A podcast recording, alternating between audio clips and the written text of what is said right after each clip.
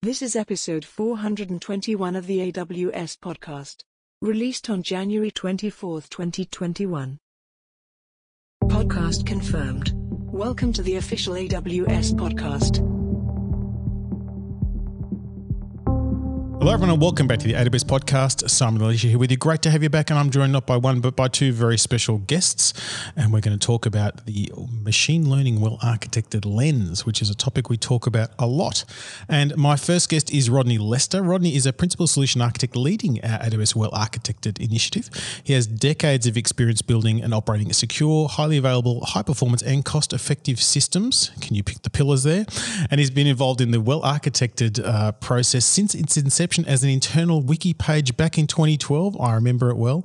And he actually joined the well architected team as the reliability pillar lead in 2017. Welcome to the podcast, Rodney.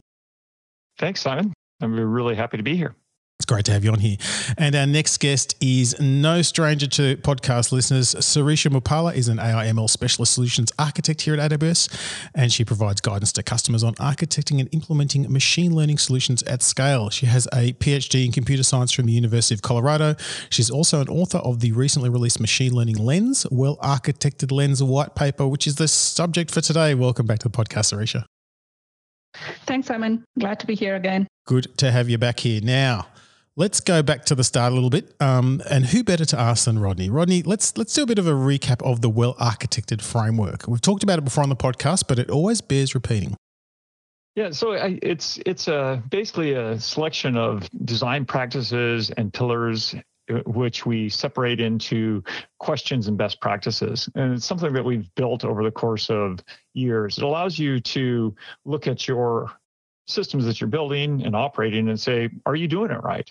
Um, we really want to get our customers to understand the things that they may want to think about doing differently. Um, and it's kind of separated into the best practices that we see lots of people doing and those that are kind of aspirational as well. So it gives you a, a framework that you can basically trade off the things that you implement versus the things that you need to do in order to make your schedules and just be informed about what trade-offs you make. It's kind of about knowing knowing what uh, what good looks like, and maybe talk us through the the sort of the pillars around which we build that, and and, and the thinking that went into those, because I think they're they're they're the commonality amongst pretty much every system that that people run. Yeah, yeah. So as, as you remember, when we started out, we, we first separated them into four pillars. We had security, performance, reliability, and cost. It's actually cost optimization and performance efficiency. And for a couple of years, we were talking to our customers about it, and what we discovered was they were, were consistently failing in another aspect of it, which we ended up writing a whole pillar for. And then we made it the first pillar because that's where we saw customers failing a lot, and it's called operational excellence. So the really the way we want our customers to think about this is that it's really good to get the fundamentals of those other four pillars, but if they're not operating it properly, they'll probably discover that they'll backslide on any of the other pillars. Yeah, it's a really good point. I think the other interesting thing about the way well architected works is it's it's based around questions rather than answers. So it's not being right. prescriptive; it's being sort of inquisitive. Right. Yeah. And it's intended to be a conversation. You know, a lot of people open it up and they're expecting a giant checklist of have you implemented this and the big problem with that is if you just tried to stay on top of all the possible decision points and possible ways you could implement things, it would be a you know Sisyphean task of trying to just even maintain what that list of questions and answers would be.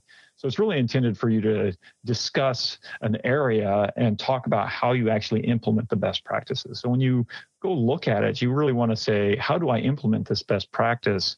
Um, do I really implement it? Because a lot of people look at it and say, yeah, of course we do that. And then they start looking into what it means to actually implement it. And they'll discover, oh, we, we actually didn't do that. so it's really intended to be a conversation. Yeah, it, and it is a really positive one too. And uh, I think you sort of touched on how we, we added a pillar along the way. And that's not the only evolution the program and the framework's gone through. So the, this concept of lenses came into play a few years back. Tell us about the way lenses work. So lenses are really intended to be either a uh, like a, a, focus area of a particular technology domain, or we actually released our very first uh, industry vertical lens this year as well.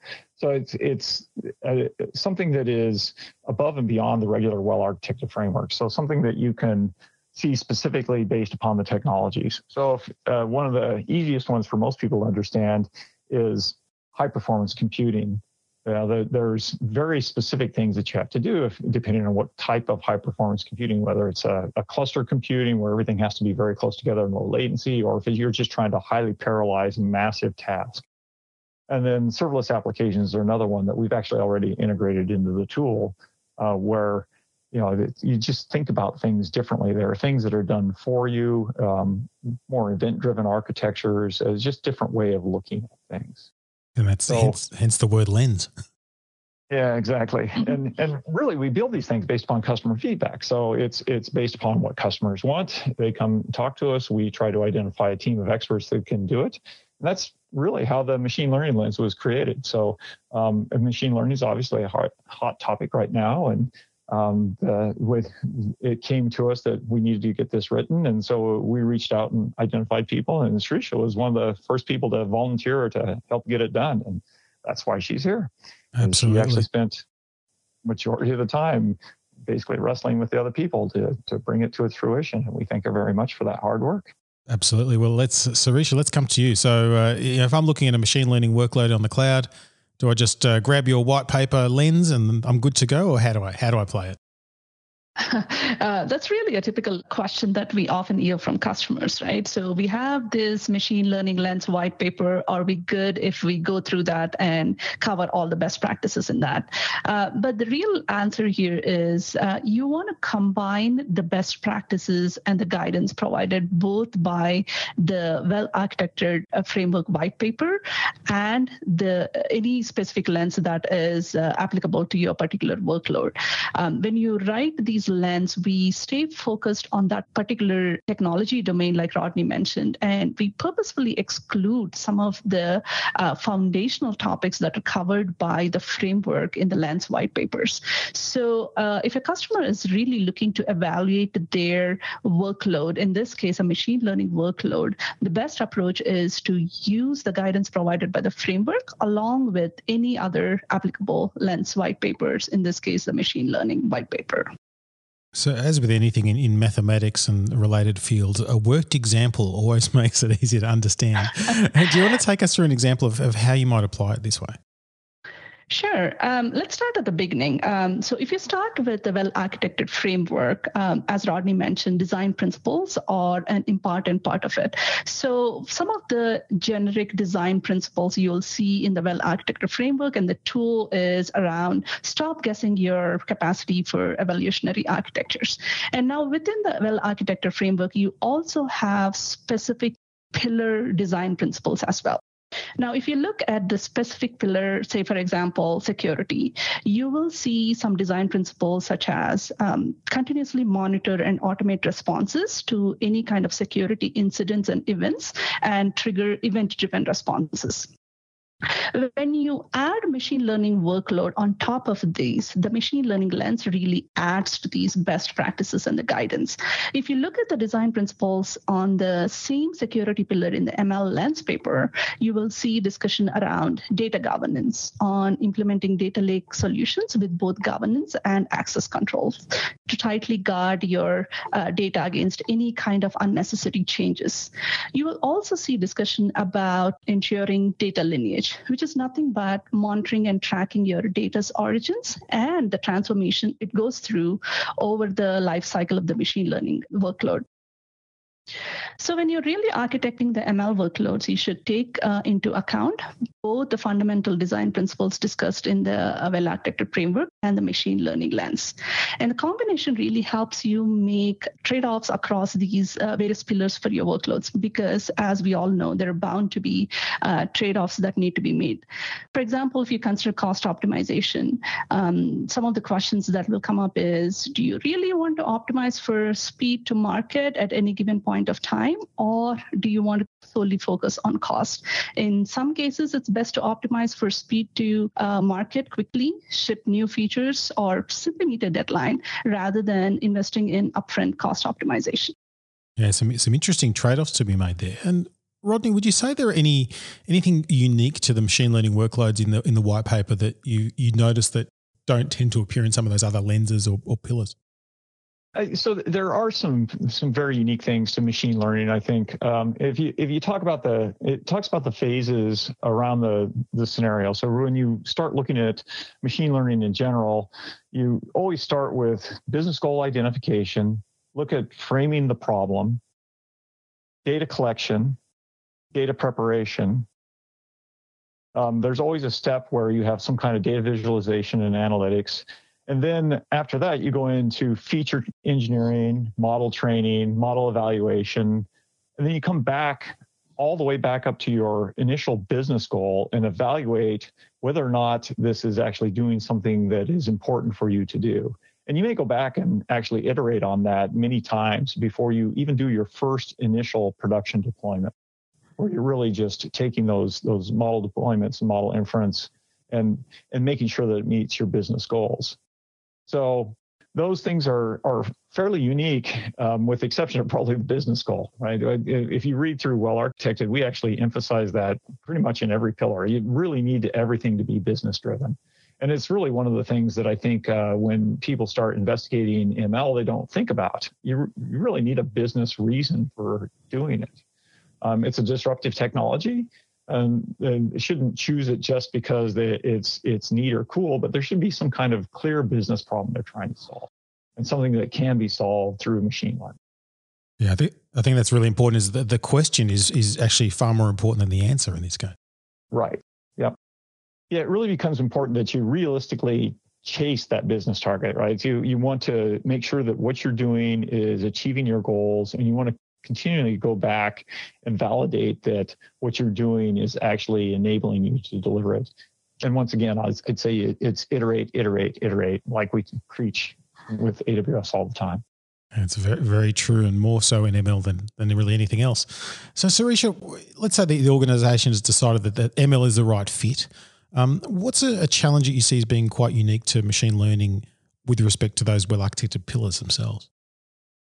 There are um, unique challenges and best practices to address these challenges all through the various pillars, which is the basic reason we put together this ML Lens white paper, right? Uh, but to be very specific uh, in this conversation, let's take uh, an example of the operational excellence pillar. As we know from the well architected review uh, paper, we know that uh, the operational pillar basically captures the ability to uh, run production systems and also monitor these systems so that customers can be sure that they're deriving the business values that they started out with.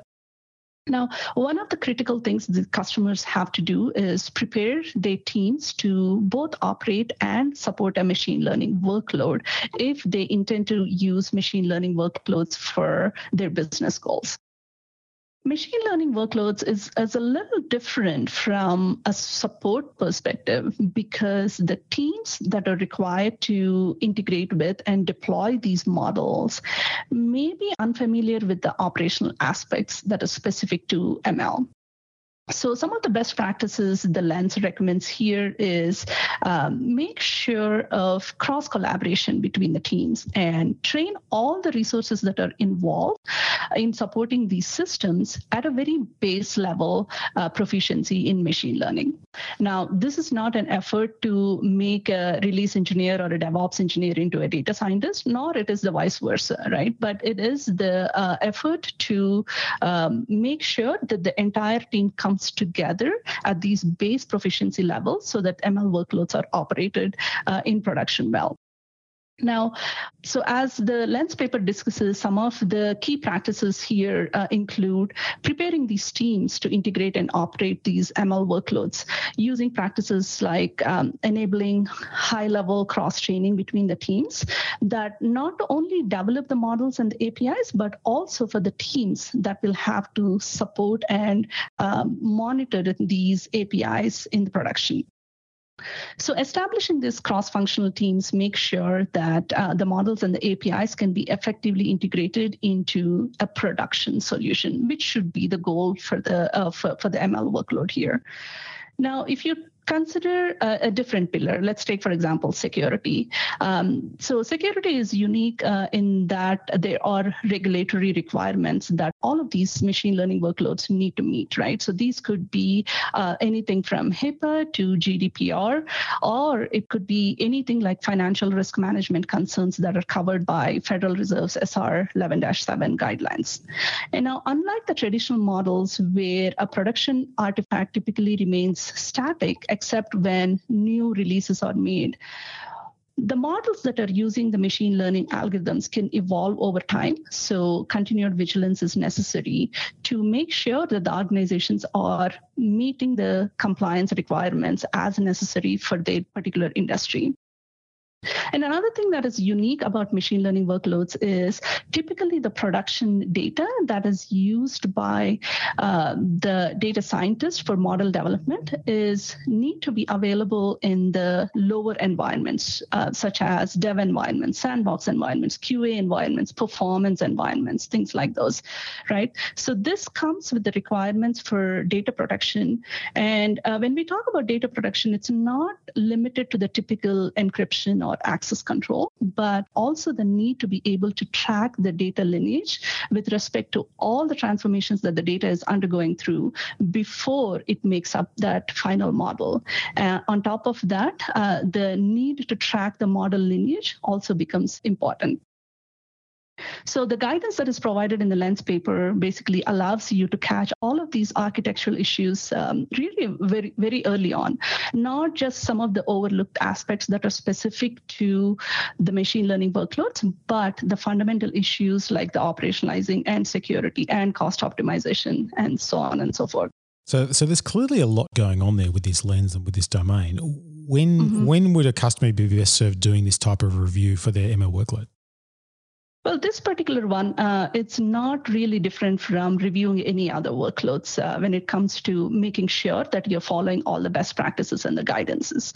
You have uh, customers typically do a review at the very early on when they are beginning the project itself.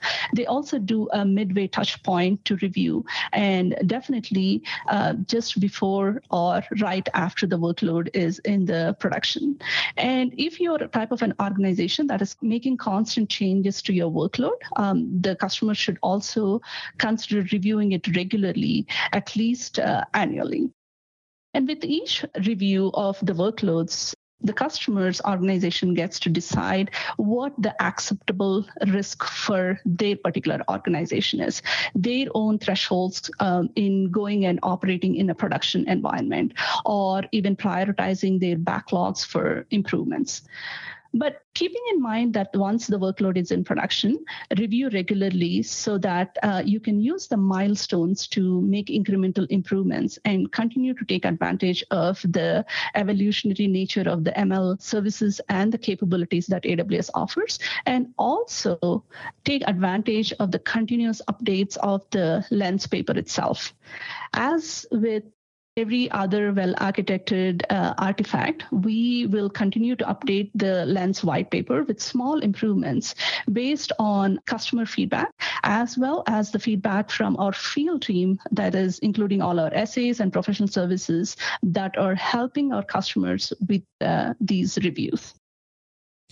And Rodney, what, what's the customer experience for, for the well architected tool process now? Like what what has it feel like and how do they do the reviews? So, it, you know, we released a well-architected tool into the AWS console about it's almost two years ago. It'll be two years at, at, at re:Invent this year, um, and it really helps guide you through the review. Uh, the there's various different ways you can actually do it. So right now, the only thing that we have in the tool is the base framework and the serverless lens is definitely on our roadmap to get the additional lenses in. And you can talk with your account team to find out what the roadmap is if you have a non-disclosure agreement with us. Um, but really, in the short term, the way you can review it is you could either just start doing it yourself, or you know, if it's a particularly critical workload, we always recommend that you contact your AWS account SA and there's, if you don't know who that is, there's a contact us link on both the console and in the documentation where you can ask for who that is, and they should reach out and get a hold of you. But we also have a kind of a unique feature with Well Architected, which is we release the tool along with a Well Architected partner competency. So we had 79 partners, I believe, was what we launched with, and we've now got well over 200, if not over 300. I actually don't know the number off the top of my head, and they're worldwide. So there's an added benefit if you engage a partner. So typically, uh, a partner will actually help you with a well architected review and uh, offer you a statement of work for implementing improvements. If you implement one of those improvements, then we have an incentive to you to actually use that partner and you'll get AWS service credits once you've shown that that has actually been implemented. And so, so if I want to use the the well architected tool as an example, or um, or grab those white papers, how much does that cost me? So uh, it's all free. Uh, it doesn't cost anything. So the, the white papers have always been available for download, and I think the tool. One of the neat things about it is it basically has almost all the content from the white papers in the tool. And that that it doesn't, it actually links off to. And we do have that on a, a static website so you can read it all. And of course, you can always download the white papers in both PDF and Kindle. Exactly. It's all, all available. Rodney, thanks so much for coming on the show and uh, sharing that information with us. Yeah, thanks for having me. And Sireesha, thank you for coming on and uh, telling us all about this very exciting new lens. Thanks, Simon. Always a pleasure to be here. And we do love to get your feedback. AWS podcast at amazon.com is the place to do that. And until next time, keep on building.